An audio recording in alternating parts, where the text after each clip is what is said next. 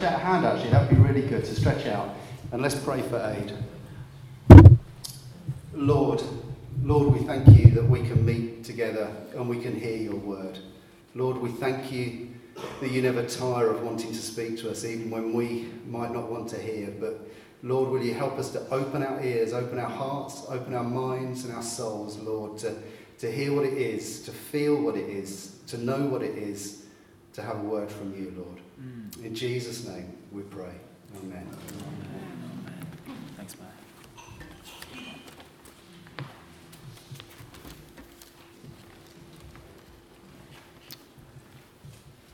Hello, everyone. Good morning. Am I on? Can you hear me all right? Yeah. Can't work out whether I'm on or not from here. See if that's better. See if it comes on. Nothing? Nothing at all. I'll keep, I'll keep chatting. Oh, there we go. There I am. I wondered where I've gone then. This is, um, this is an extraordinary week, isn't it? Because uh, next Friday we're going away. Most of us are going away to Lee Abbey. There's something else happening on Thursday as well. Um, but obviously, the biggest thing this week is that we're going away next weekend. I did wonder about whether we should spend half of today just praying for what's going on with the election. But um, because we're going to be gathering together as a church on uh, Wednesday morning, and we can also pray in home groups and things like that, I thought actually, I just felt like the Lord said I didn't need to do that. But actually, what was most important was to bring something else, bring another message, and part of it is in preparation for next weekend. So, um, I'm aware that not everyone's coming. So I don't want it, this all to be about preparing for next weekend uh, as an event for next weekend. But actually, we've already talked about unity today and talked about, the Lord is talking a lot about strength in unity. And we all get behind the car and push in the same direction. And uh, a lot of what we've been singing about today is about how strength comes when we are all one in the Lord. There is, the Lord can do things with us when we are united that He can't do if we are separate. And so, what I'm bringing today, I'm hoping will be something that we can all embrace, whether we're actually coming physically on the weekend or not. This is actually a time when, together as a church, I believe the Lord wants to pull us tighter together um, for His purposes. I remember when I used to play rugby and we were in the scrum. I used to play second row or number eight usually. And uh, the tighter you pull together in the scrummage, um, in rugby, the tighter you pull together, the, the, more force you've got to go forward. It's, it's uh, I don't know how it works in physics, um, but the, the more you bind on together, the more power you've got to push away the opponents. And I think it's a bit like that with us and the Lord at the moment. I believe the Lord is asking us to pull tighter. And the way we do that is to get closer to Jesus. Because when we're scattered, we all need to move into the direction of Jesus and gather tightly around Jesus. And as we do that, we grow closer together and we make room for each other as well. So I believe that's what the Lord is doing. And so this morning, rather than going carrying on with our preaching series, building on the rock, going through the Sermon on the Mount, we carved out this, this little window of time for a message of preparation, a different kind of message, an open session, if you like, where I had the, the chance to be able just to ask the Lord, Lord, what do you want to say to us at this key time in our church life? And what I really felt the Lord brought to the fore was that we need a heart preparation.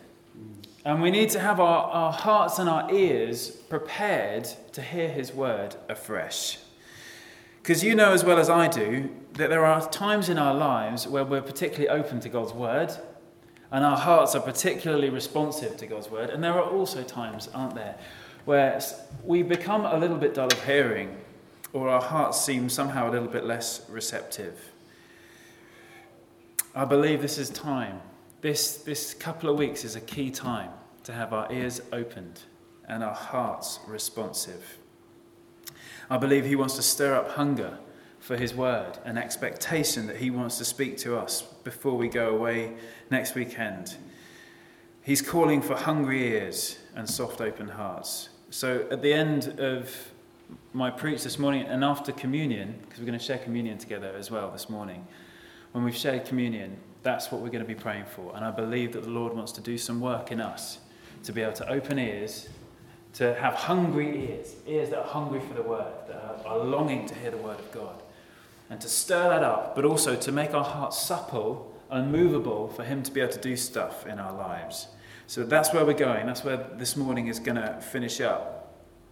So if that's something that you're aware of, I just want to I just want to ask, Holy Spirit, would you just speak to us even now, just on that level? What do you need to do with our hearts and our ears? Our spiritual ears and our hearts. What, what is needed?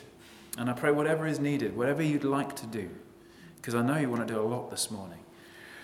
I pray, Lord, that you would, as I speak, you would open our hearts, Lord, to what you want to do with us. First, first of all, I want to talk about our spiritual ears. Will you open your Bibles at Mark chapter 4? We're going to be reading from verse 23.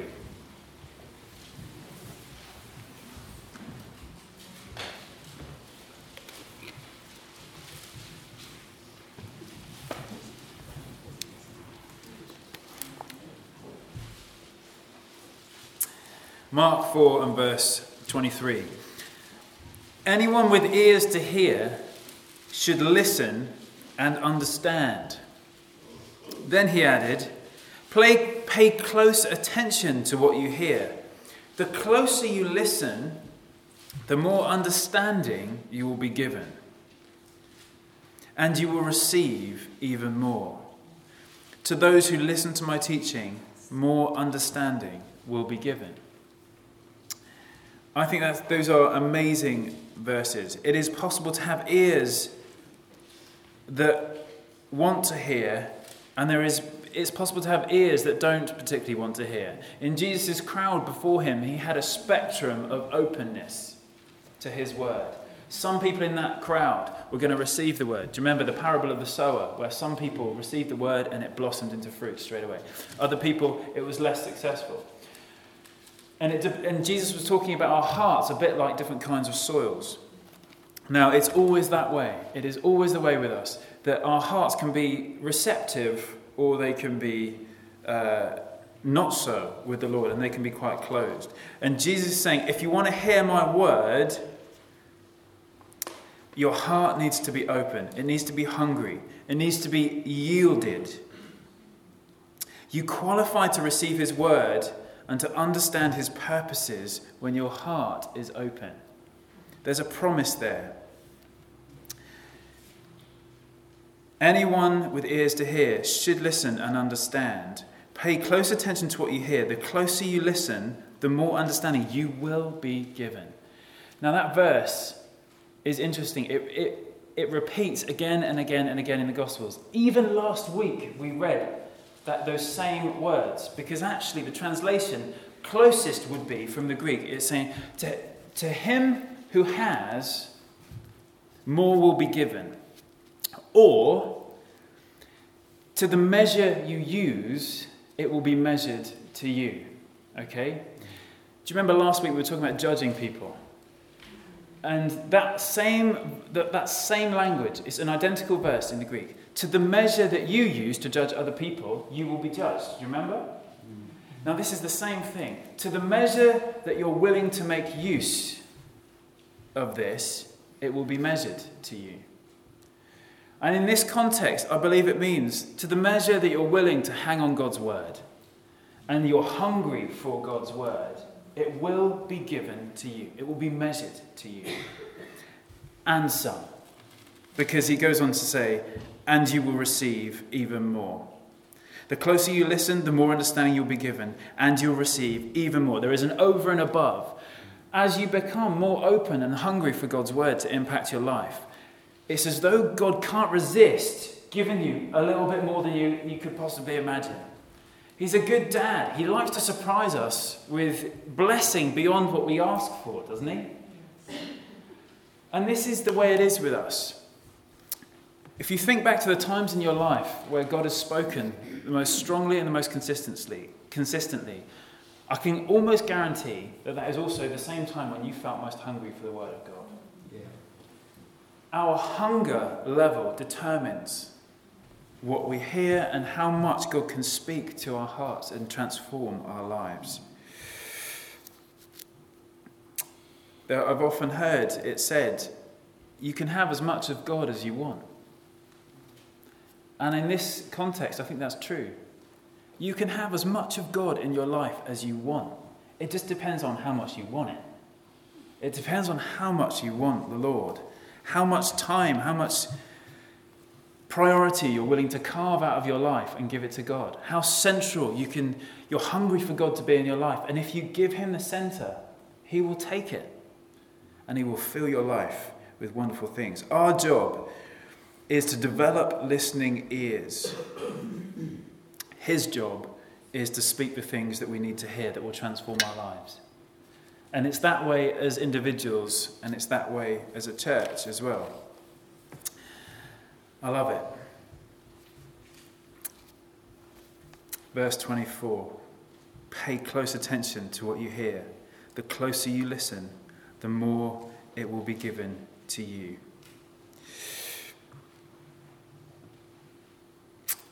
There is a great study, a great case study of what it means to be open and receptive to the Lord, to have ears to hear.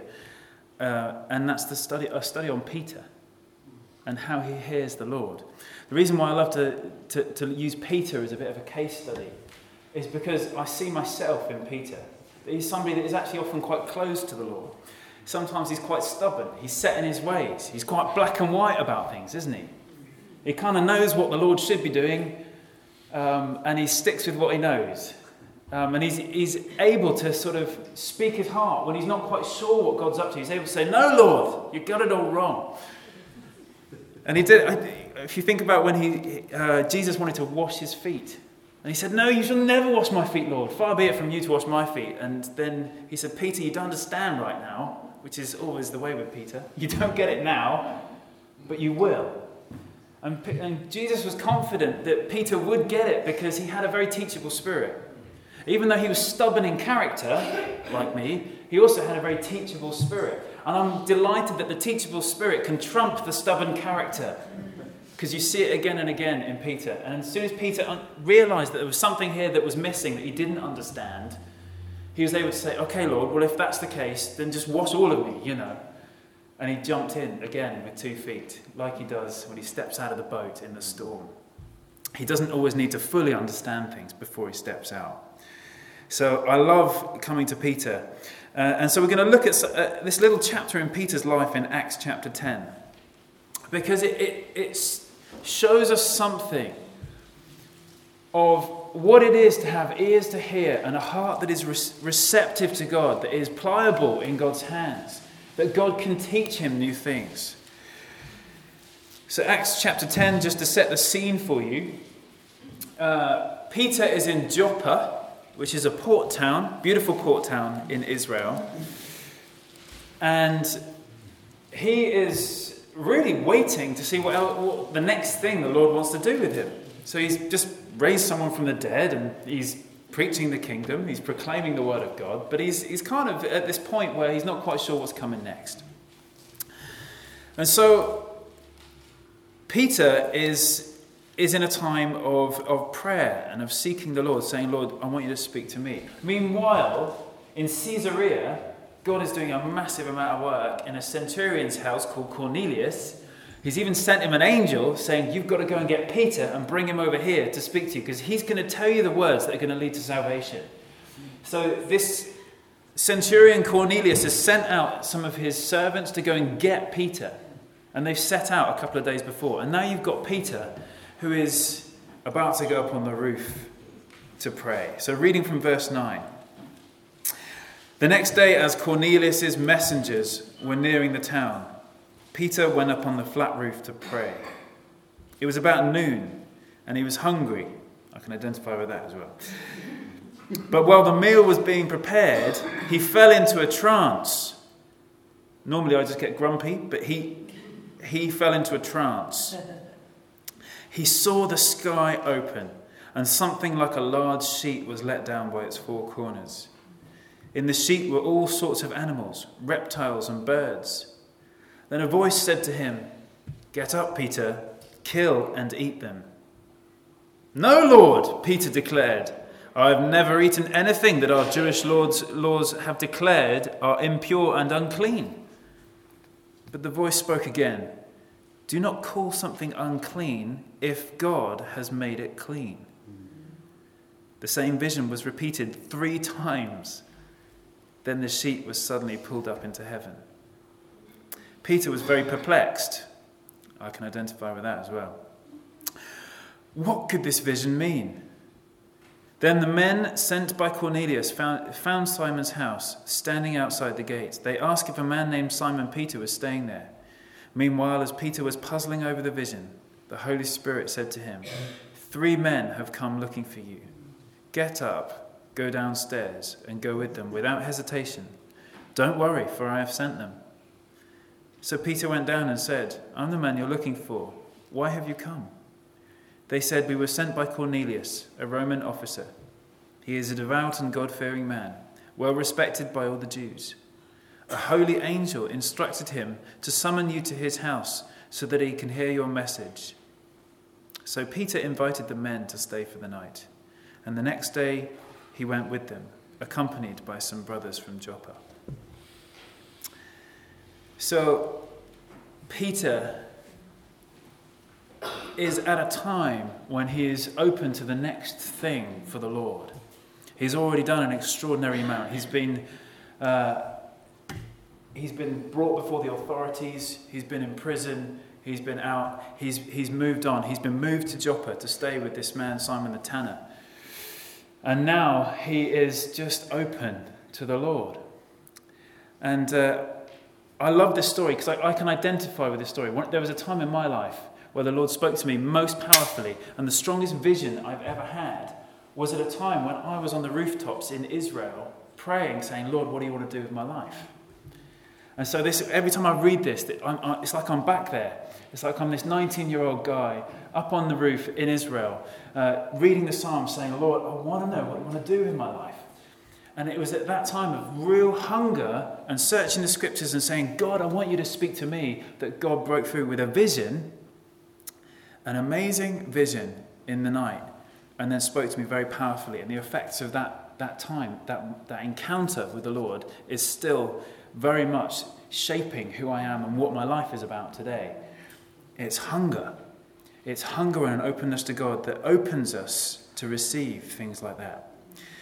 But what I, Oh, just to sort of break down what Peter did. Firstly, he was at prayer. It started with disciplines. It started with, with Peter wanting to spend some time with Jesus. How many of you know that the, the, the most powerful way for God to impact your life and lead you onto a new chapter is to spend some time with Jesus? I know it sounds very simple, but you can't bypass that. You can't read a book or go to a conference and just hear from a prophet or something like that and expect your life to take the shape that God has in mind for you. You need to spend time with Jesus. It's actually by spending time with Him that then you, you, you become the person that God is ready to speak to. And then He can use the books, then He can use the prophets, then He can speak powerfully from His word. But like Peter, we need to be people of prayer. Disciplined prayer. He was going up at a certain hour of the day. And he was, he was praying even though he was hungry, which shows his priorities, doesn't it? Didn't matter that he was hungry, he was going to pray because he felt that that's what he needed to do. Prayer made him open. And God spoke even sort of using his hunger, didn't he? Which I really liked. But actually, it was through prayer that he then entered into revelation. And God chose him the same thing three times. Three times this sheet is lowered from heaven. Saying three times, Peter objects and explains how impeccable his Jewish credentials are. And three times, it's as though God says, No, I'm trying to get through to you. I'm trying to teach you something. And then it says, immediately, the sheep was taken back up into heaven. It's as almost as if God saying, Oh, goodness sake, pulls it away.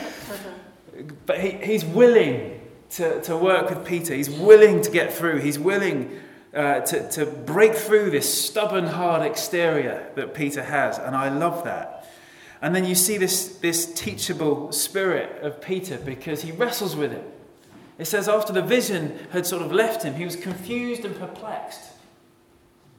So there was something deep within Peter that just couldn't let it go. He knew that he'd heard something from God, and even though his mind was wrestling, saying, I, I just can't think how this could be God because it's so out of my box, something in his spirit was saying, Yes, I know this is the Lord. I know I need to hang on and wrestle through it in prayer and, and stick with it and meditate on it because I know that the truth and the significance of what Jesus is trying to say to me is going to come. And he went on that journey with the Lord. He doesn't close his ears when God says something. And I just think that that's a wonderful picture for us. If you're like me and, and you like to do things as they ought to be done, and you like to make sure that you're not rocking the boat unnecessarily, and you like to have order in your life, and, and especially if, you, if somebody that likes to kind of have some idea of where you're going and how to predict things, how are you're going to build stuff. I like to know that. I like maps and blueprints and things like that. I like to know what's going to happen. And if you're a bit like that and you're stubborn and you also think you know you're right all the time, which, which happens to be a bit of a problem for me as well, um, it sometimes takes God to get through and say, Do you know what? We're going in a different direction and I need you to keep up to speed with me now. And I love the way he's willing to, to continue to persevere and to push through and to get through to him. Because then comes the questions. In his unsettled pursuit of understanding, he is opening himself then to the full significance of God's word. Do you know what? God doesn't mind our questions.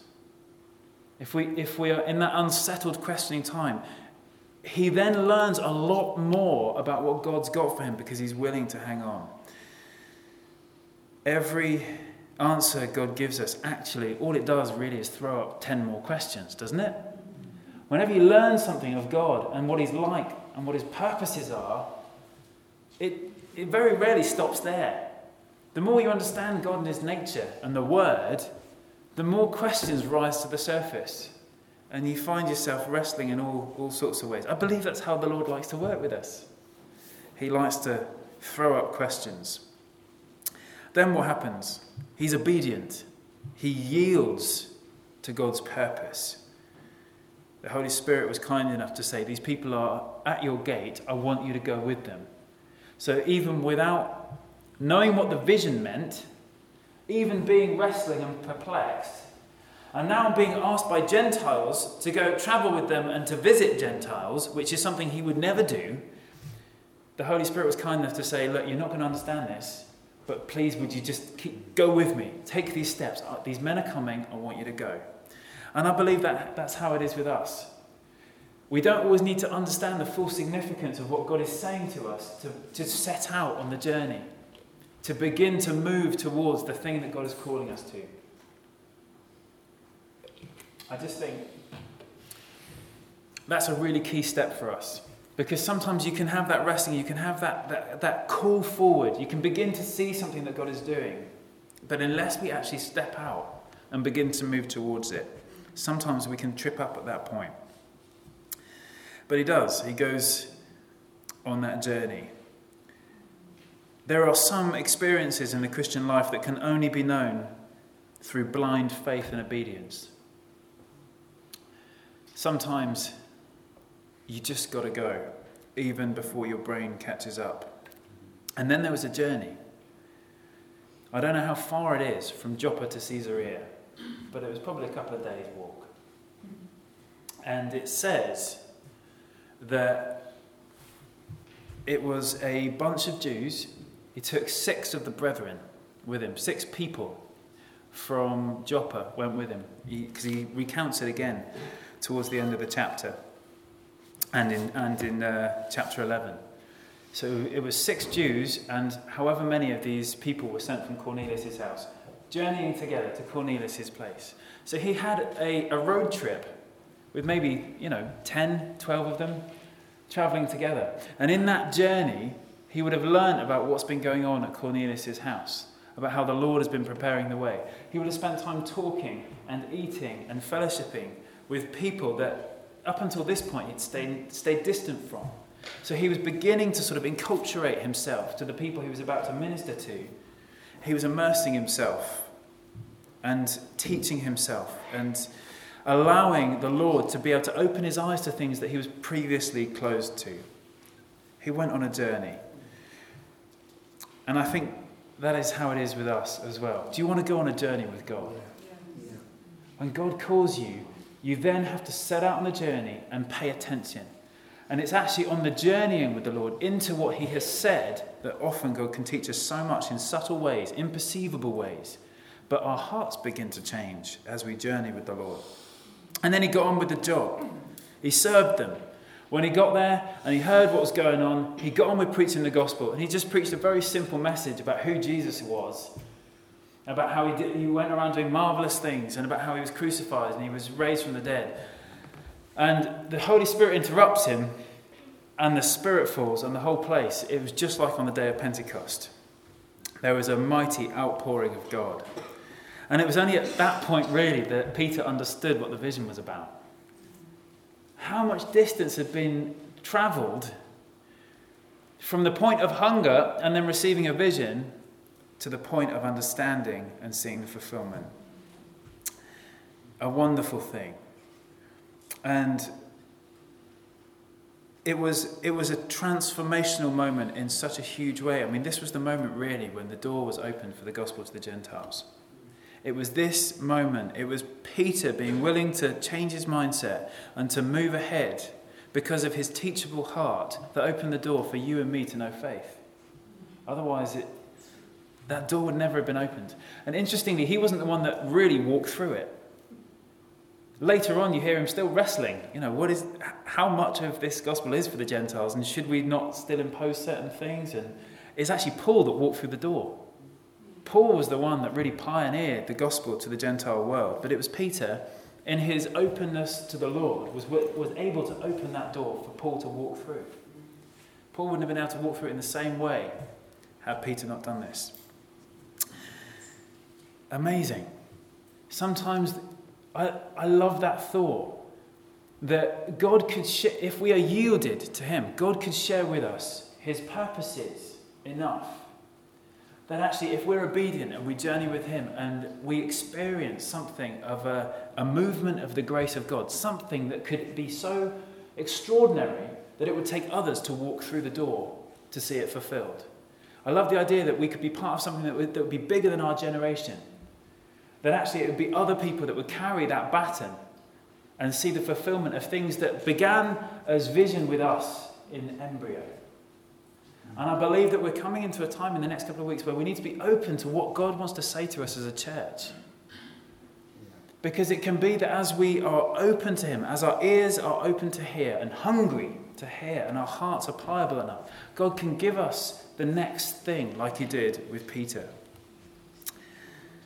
And that thing, none of us can ever know the significance of it.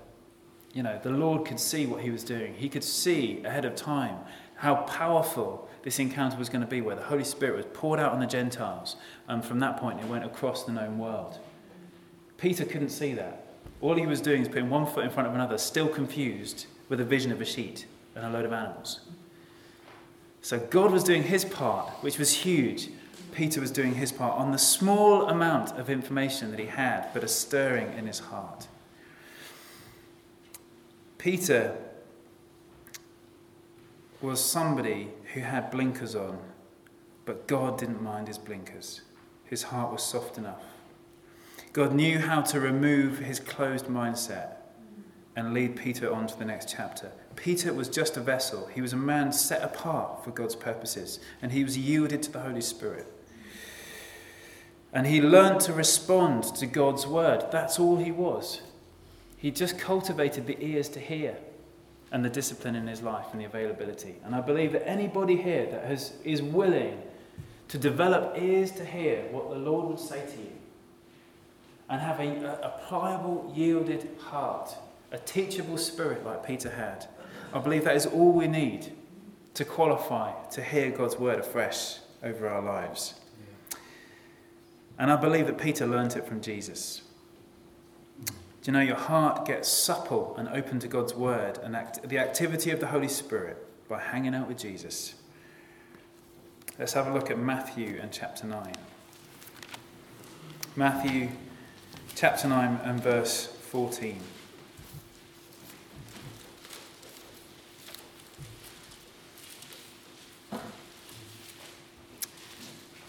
One day, the disciples of John the Baptist came to Jesus and asked him, Why don't your disciples fast like we do and the Pharisees do? Jesus replied, Do wedding guests mourn while celebrating with the, bride, with, with the groom? Of course not. But someday the groom will be taken away from them, and then they will fast. Besides, who would patch old clothing with new cloth? For the new patch would shrink and rip away from the old cloth, leaving an even bigger tear than before. And no one puts new wine into old wineskins, for the old skins will burst from the pressure, spilling the wine and ruining the skins. No, the new wine is stored in new wineskins, so that both are preserved.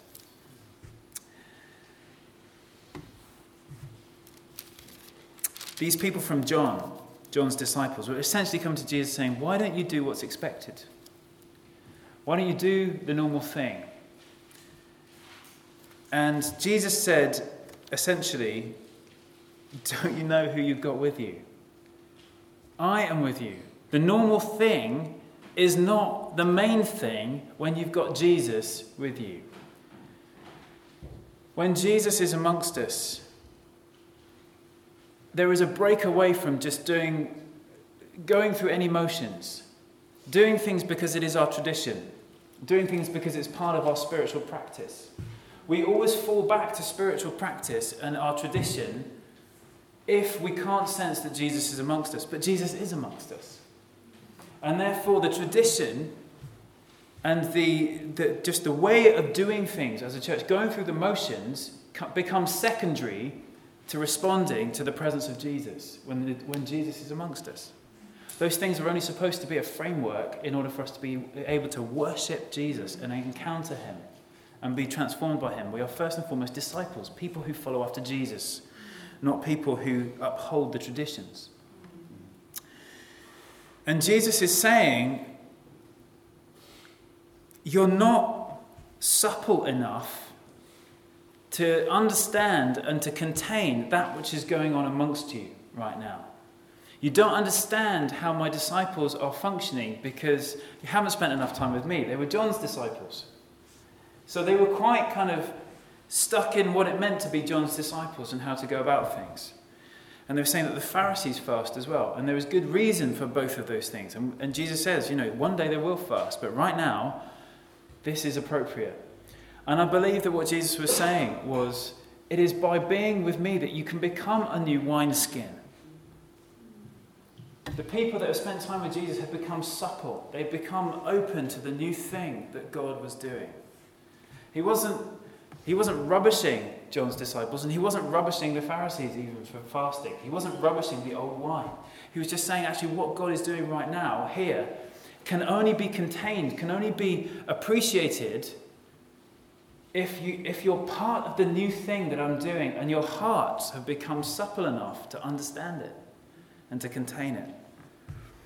And I believe that Jesus is always interested in where he can pour the new wine, where he can do the new thing, where people are willing to accept Jesus for what he is and who he is and what he wants to do, and be truly accommodating of his purposes. I believe that Jesus wants this church just to be aware, just to reflect on the run up to Lee Abbey. How supple and accommodating am I to the Word of God and the ways of God? How open am I to God pouring in a new thing in my life? And it's about listening as an individual and listening as a church, both together. Do you want to be a supple vessel? Do you want to be the kind of church that God can do a new thing in and pour out what He's doing? Do you want to be a kind of person that is not just hungry for God's word, but you know that your heart is predisposed to accommodate God's word, even if your brain doesn't catch up? that quickly. I believe it's God is calling us as a church to be a people with hungry ears and soft hearts. I really do. And I think the Lord wants to deal with us where sometimes our hearts can become a little bit rigid. Or it's been a while, maybe, for some of us, since we just felt like we were, if we don't receive the Word of God over our lives, if we don't receive something of an encounter with Jesus, I'm just going to collapse because I'm so hungry for an encounter with the Lord. I'm so hungry for Him to speak those words that transform. Because when Jesus speaks a word into our lives and we have an encounter with Him and a powerful encounter with the Holy Spirit, it changes everything. It makes us come alive. There's something in us that just switches on and life just raises to a new dimension in the most wonderful way.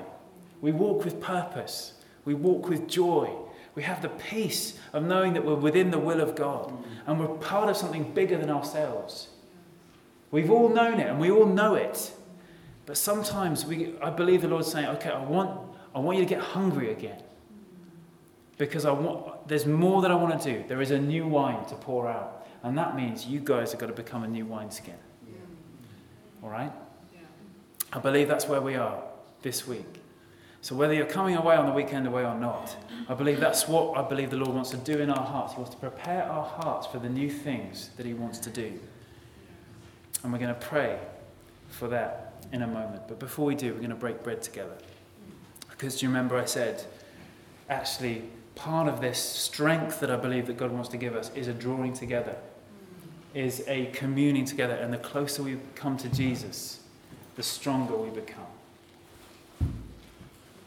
So we're going to do things slightly differently this morning. We're going to break bread together, then I'm going to pray into some of the things I've been preaching about from that place of communion. But we want to, it's like a prophetic act. We're going to, we're going to bunch in, we're going to gather close, and we're going to break bread together. Um, I'm going to lead us through communion, and then we're just going to pass the bread around each other, and we're going to pass the cups around rather than having the separate stations as we often do. But it's about drawing together and it's about being a one people sharing from, from the same bread and the same wine. So I just want to invite you to stand and I want you to bunch as close to the front as you can. So let's fill this space here and first couple of rows and uh, come forward. Come on, don't be shy. Cuddle in.